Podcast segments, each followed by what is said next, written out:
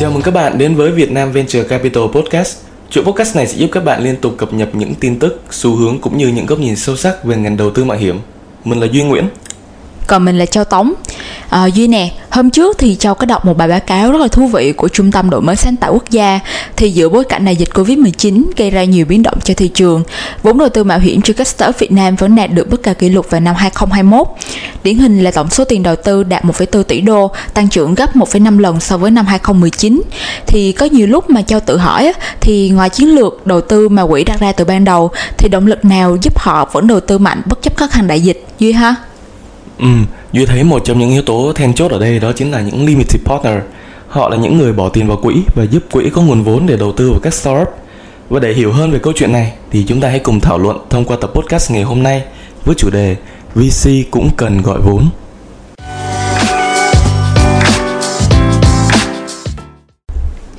Duy này, Limited Partner hay được gọi là LP là người đầu tư vào VC, thế thì họ có quyền hạn để quyết định và quản lý VC không Duy ha? Câu trả lời là không, vì Limited Partner đóng vai trò như một đối tác gọi vốn. Họ sẽ phải đóng chi phí quản lý quỹ cho VC và cái họ nhận được sẽ là lợi nhuận đầu tư mà VC cam kết gửi trả về.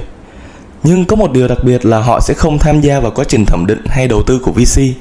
Điều duy nhất mà họ quan tâm là lợi nhuận họ nhận được sau quá trình đầu tư ấy. Mà cho được biết thì ngoài LP thì General Partner là người được gọi là GP cũng góp vốn vào VC. Thế thì LP và GP khác nhau ở đâu Duy nhỉ?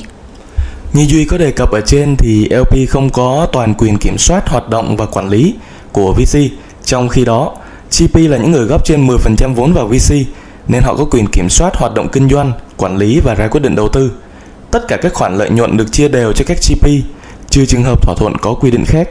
Các LP được chia theo số tiền họ đầu tư và cũng phải trả phí quản lý cho VC. Mức này có thể dao động từ 1 đến 2% vốn cam kết.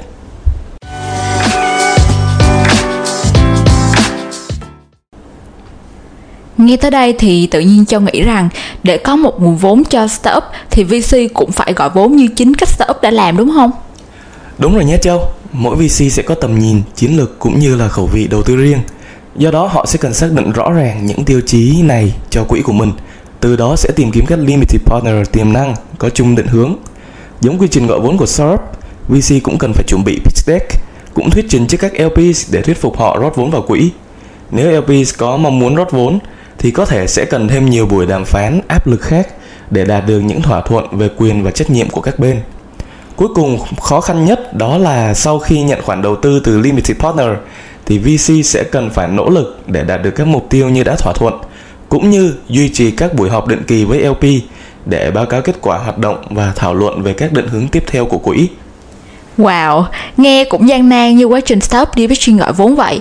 Thì um, nếu vậy thì Châu thắc mắc là không biết VC và Limited Partner sẽ phân chia lợi ích và trách nhiệm như thế nào hả? Thông thường thì trong giới VC sẽ có những con số ngầm. Đó là LP sẽ phải trả phí cho VC với nguyên tắc là 220. Trong đó 2 là 2% phí quản lý hàng năm trên tổng tài sản quản lý và 20 là 20% mức phí hiệu suất mà VC sẽ được nhận dựa trên sự tăng trưởng của quỹ. Và tất nhiên sẽ có những ràng buộc cũng như những KPI nhất định mà LP đặt ra cho các VC khi hai bên đàm phán về thỏa thuận rót vốn. Chính những điều này cũng sẽ tạo nên rất là nhiều áp lực cho VC đó.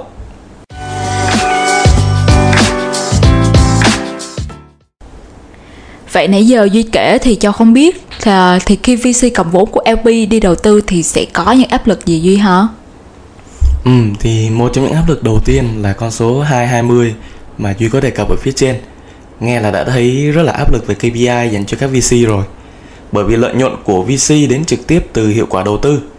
Và ở trong câu chuyện này một trong những um, gọi là thông tin mà chúng ta thường hay biết về các VC đó là trong portfolio của mình thì họ sẽ không cần tất cả các startup đều thành công nhưng cái chiến lược ở đây sẽ là tìm kiếm những cú home run.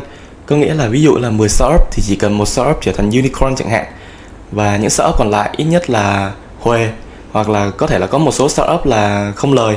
Nhưng mà làm sao để mà tổng cái lợi nhuận của tất cả những startup mà VC đó đầu tư có thể giúp cho VC xuyên suốt cái vòng đời của mình đến cuối cùng à, ít nhất là nhân 3 à, so với số tiền ban đầu mà VC nhận được thì đó là thành công.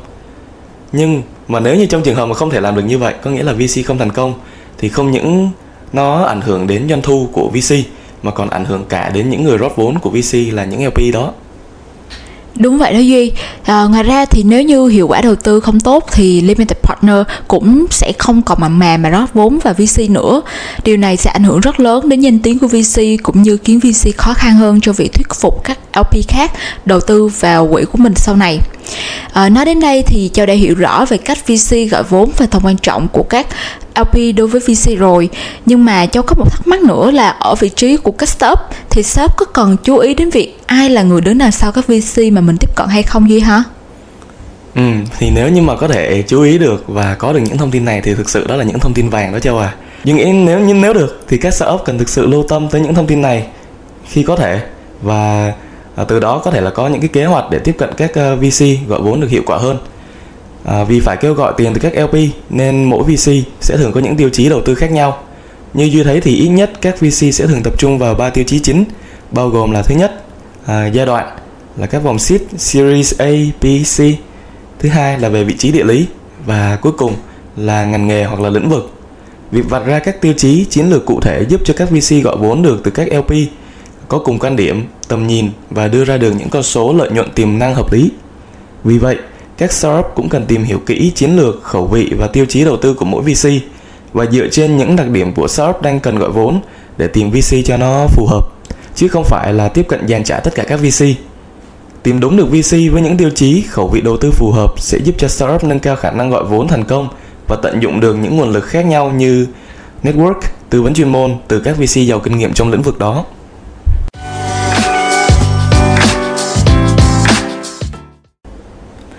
Các startup có thể tìm hiểu những thông tin về chiến lược, tiêu chí đầu tư của các VC ở đâu Duy nhỉ? Ừ, Duy nghĩ là có thể tìm thấy ở trên những website của các VC vì họ thường sẽ có mục investment thesis, có nghĩa là luận điểm đầu tư. Thì ở mục này họ sẽ nói rõ những cái phương châm, quan điểm và khẩu vị đầu tư của mình. Hoặc các bạn cũng có thể vào mục portfolio là một danh mục đầu tư của các VC để xem những công ty đã được quỹ đó đầu tư. Từ đó cũng có thể rút ra những cái đặc điểm chung của các startup trong danh mục đầu tư của họ cái này sẽ phản ánh rõ được cái chiến lược và tiêu chí đầu tư của VC đó Nói tới đây thì Châu nghĩ đến những vấn đề cơ bản mà startup cần tìm hiểu kỹ trước khi gọi vốn. À, có một số quỹ chỉ đầu tư vào các startup gọi vốn ở vòng seed hoặc là Series A như là ic Venture, ThinkZone, 500 Global nên những startup ở các vòng uh, gọi sâu như là series C, D hoặc E mà tiếp cận vào các VC này thì có vẻ không phù hợp lắm. Hay về địa lý thì chẳng hạn một startup Việt Nam để nâng cao hiệu quả gọi vốn thì cũng nên à, tìm đến những cái VC chuyên đầu tư vào thị trường Việt Nam như là Touchstone Partner, Việt Valley Ventures hay có thể là các VC chuyên tìm kiếm các startup ở Đông Nam Á như Do Venture, X Venture, Waymaker Partner, vân vân. Trước cách VC đầu tư vào thị trường châu Á, châu Mỹ thì mình không nên mất thời gian apply. Apply ừ duy thấy hợp lý đó. À, một tiêu chí khác mà mình cũng nên để ý ở đây là các ngành nghề lĩnh vực cũng là một trong những cái mà startup cần phải lưu ý khi mà đi gọi vốn các VC thường sẽ có xu hướng đầu tư vào một số ngành cụ thể nào đó mà các LP của họ quan tâm hoặc là họ có nhiều hiểu biết, kinh nghiệm. Duy thấy có những VC chuyên đầu tư vào EdTech như là Learn Capital, GSV Capital hay là Rethink Education. Lại có những VC lại chỉ chuyên đầu tư vào HealthTech như là Pureland Global Ventures chẳng hạn và có những VC lại sẽ chỉ hứng thú với những startup về fintech hoặc là về blockchain, về crypto. Các startup cần phải chú ý xem lĩnh vực hoạt động của mình có phải là lĩnh vực thuộc khẩu vị của VC mà mình đang định gọi vốn hay không ha. Cho thấy cũng có rất là nhiều startup chốt được những thương vụ gọi vốn thành công. Một phần là do tìm được VC có các LP chia sẻ cùng quan điểm, khẩu vị đầu tư. Ví dụ như ngay đầu năm nay thì con cưng, một cái chuỗi bán lẻ chăm sóc sức khỏe mẹ và bé rất là nổi tiếng đã được đầu tư đến 90 triệu đô từ Quadria Capital, một quỹ đầu tư quan tâm đến startup chăm sóc sức khỏe. Một ví dụ khác là Timo startup về fintech, uh, Medici startup về healthtech hay gần nhất là các startup xe điện đạp Pike gọi được 5,3 triệu đô. À, Châu nghĩ một lý do tạo nên những thương vụ thành công là đến từ việc startup có cùng quan điểm định hướng đầu tư với VC Jungle Ventures, một VC thường xuyên đầu tư vào các startup giai đoạn đầu ở khu vực Đông Nam Á mà ứng dụng công nghệ vào các sản phẩm dịch vụ của mình.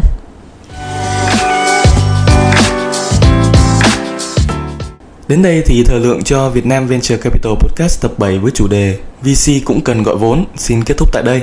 Mong rằng những chia sẻ của chúng mình trong podcast lần này sẽ giúp cho mọi người nhất là những founder đam mê khởi nghiệp hiểu hơn về VC. Từ đó, các bạn sẽ có những chiến lược gọi vốn với VC sao cho phù hợp với doanh nghiệp của mình. Cảm ơn các bạn đã lắng nghe. Mình là Duy Nguyễn. Mình là Châu Tống. Xin chào tạm biệt và hẹn gặp lại.